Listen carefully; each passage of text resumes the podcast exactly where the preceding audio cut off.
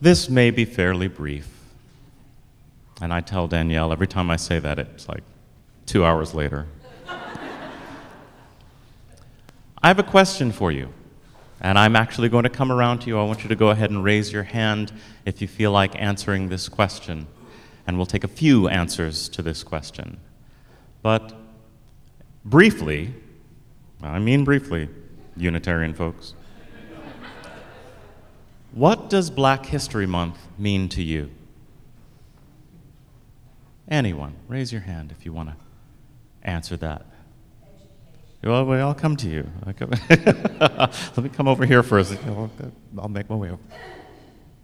I think it should be a time when we are attempting to create some equity in the history of the United States by, by celebrating black history.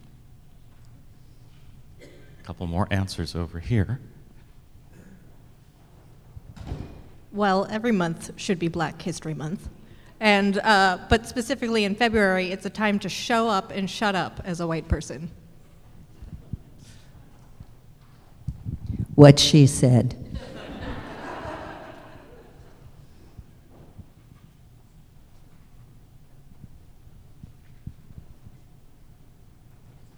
Um, it's a time to focus on part of our history, of all of our history that's been excluded. Making me work for it here. I'll take a couple more on this side. We've got three more over on here. It's interesting to hear these answers. Uh, Hans, where were right here? It's a time I learn of P- Americans I haven't heard of before. Very good. Yes. It feels like segregation.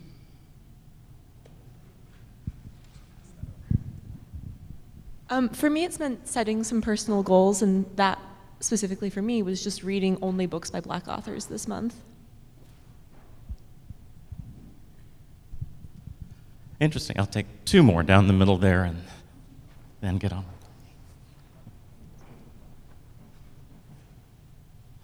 Where were you? I missed hand right here. Um, I think it's a time to celebrate the sacrifices, or at least acknowledge the sacrifices that people in our country have made and celebrate the history and um, the men and women who have accomplished things of color. I think it's an initiative which hasn't worked and really important.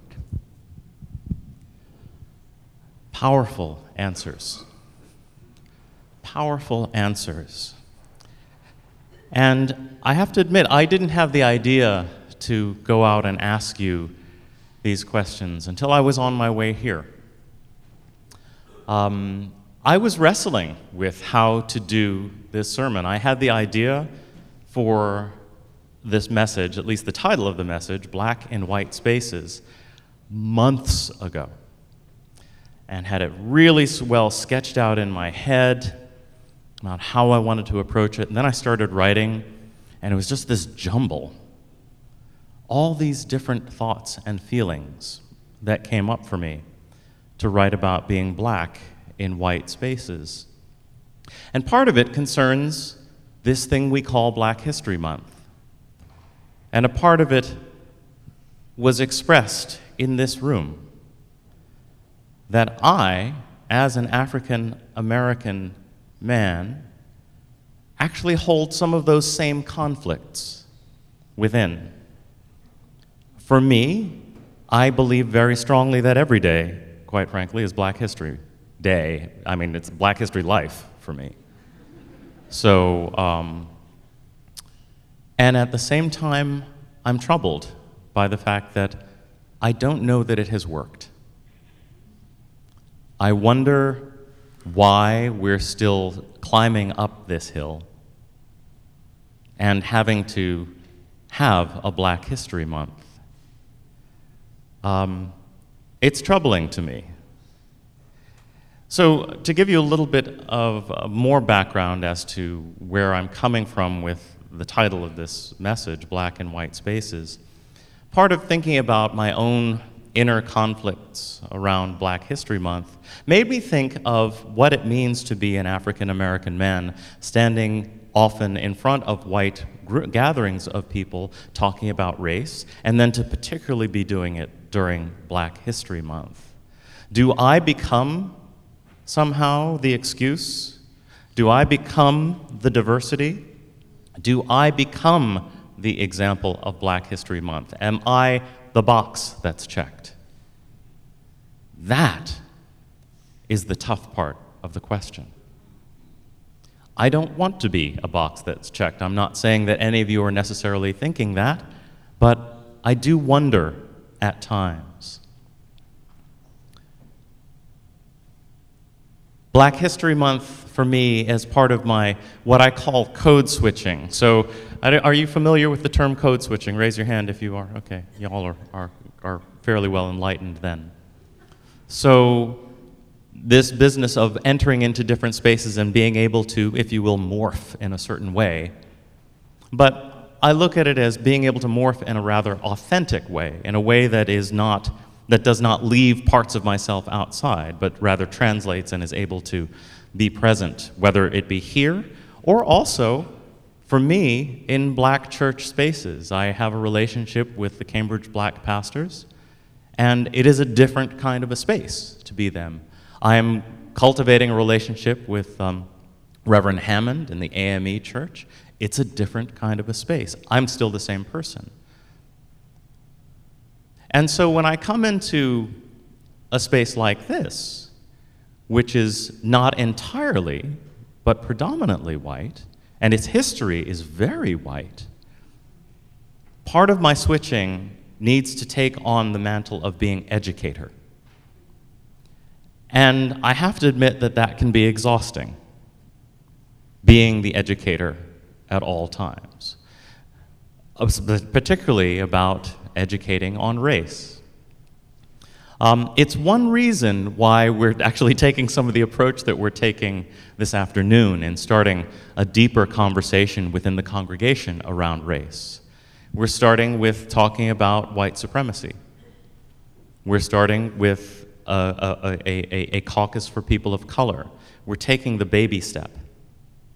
And part of that, I will fess up, was at my encouragement because I was like, you know, we could do the deeper dive of beloved conversations, but I actually don't know that we're ready with me as the leader of the congregation.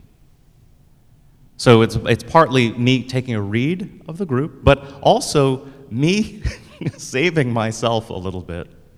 Because understanding that entering into a, conver- a deep, deep dive on race means that I have to take on that role of educator with each and every one of you, talking about something that has been a part of my life, it's a part of me every day.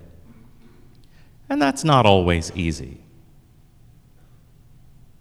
What I'm hopeful for is that we learn not just how to talk about race, but we learn how to talk to each other about race, actually seeing each other's racial identities. I am hoping to be, if you will, an example that you learn how to talk to me about race. For instance, I thought to myself, I said, I wonder if there are folks who we've gone, you know, the entire month of February without me ever saying the words Black History Month. First of all, I was wondering, did anyone notice? Second of all, I was, I was wondering, did anyone actually notice and not want to talk to me about it because they were concerned about being perceived as racist in some way, shape, or form for bringing up race with the black pastor? And that's a, that's a very real question. It is something that we wrestle with as ministers of color within Unitarian Universalism. That call to ask our congregants to always be honest with us, to not think that we are ever going to first go to the place of saying, oh, that person's a racist. Oh, that person is, is, is, is marginalizing me because of my immigrant background. No, no, no, no, no, no, no, no. First and foremost, minister. Minister. Reverend Adam Lawrence Dyer, who is black and gay. And I think it's very important for you to hear that from me so that when we do have those conversations about race, when the clunky statements or what might be perceived as microaggressions happen, and I call it out, I'm like, whoa, ouch. Or you experience that with other people in this congregation, you don't shut down, you don't implode. Truth be told, I actually think very little about being black. I'm too busy doing it. It is not a performance for me. Um, it is a way of being. And I decided in the end with this message, rather than to write some PhD style tome about black and white spaces, I decided to write a poem. It is a long poem, longish. Um, and I ask you to go on this journey with me in this poem. Black and white spaces. Black in white spaces, so much to say as a young black power child being shown strong models, independent women, and noble men, Cicely Tyson, Muhammad Ali, then being given the talk. Do not be alone in a room with a white woman. Do not talk back to police. Do not go into a store with your hands in your pockets. And on. Yes, it was a reality check even at the age of 10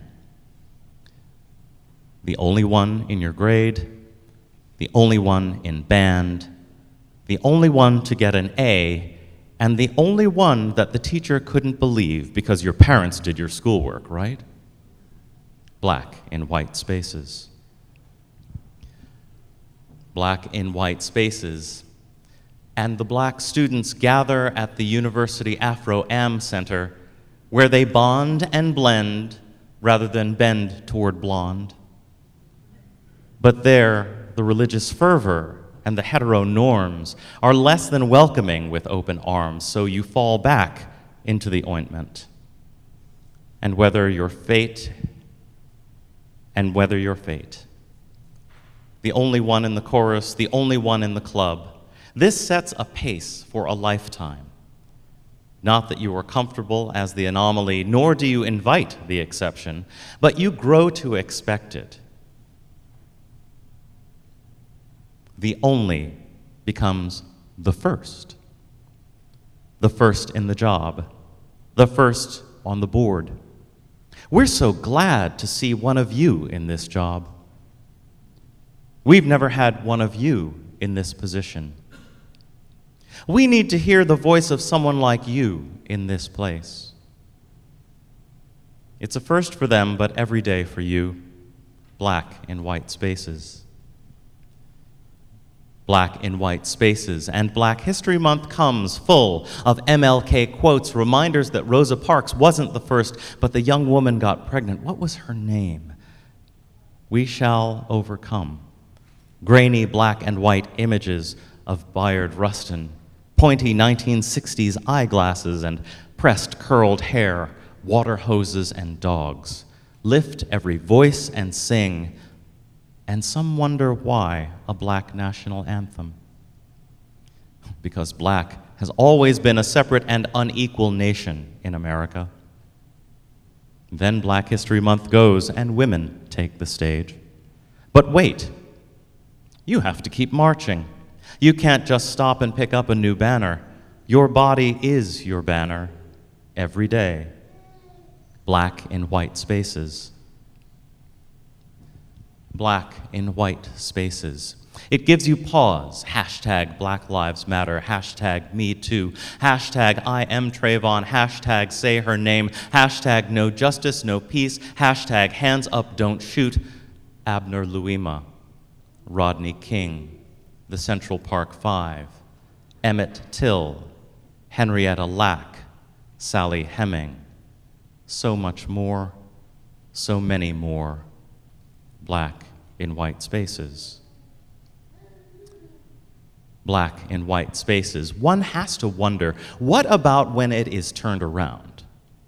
What does it mean to be white in black spaces? How does it feel? How does it feel inside and out? What is the loss? What is the grief? Can white in black space even be real?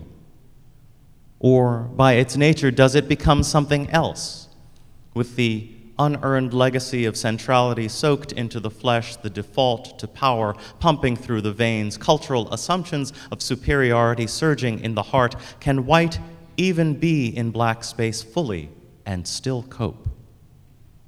Is there fear and anxiety, or defiance and righteous indignation? Or does white crumble and implode under the weight of realizing that without dominant rights, it actually takes up very little space? Does white in black space hope that the concept of race will magically disappear because the table is turned? We should just all get along because we are the same DNA, right? I suppose. I suppose that might work if, in the first place, you wrote the rules to the game black and white spaces. Black and white spaces. Who else is out there on the edge of the American dream that continues to be painted in binary relief? So much time and so much space being occupied by the argument black versus white. The result is often precious little room for indigenous in colonized space, woman in male space, trans in cisgender space, disabled in able space. And I wonder if it isn't because the art of othering is taken to a whole new level when black is in white space, the floodgates are open. How is this defined? What makes one space white and another non white? Who decides? How does one know? If you have to ask. So we caucus and affinity not to exclude, but to explore. The goal is not to understand what is going on in the other room, but to actually take a look at what happens where you are. You learn the value of this exercise when you are regularly black in white spaces. Black and white spaces, those days may be numbered. One can only hope.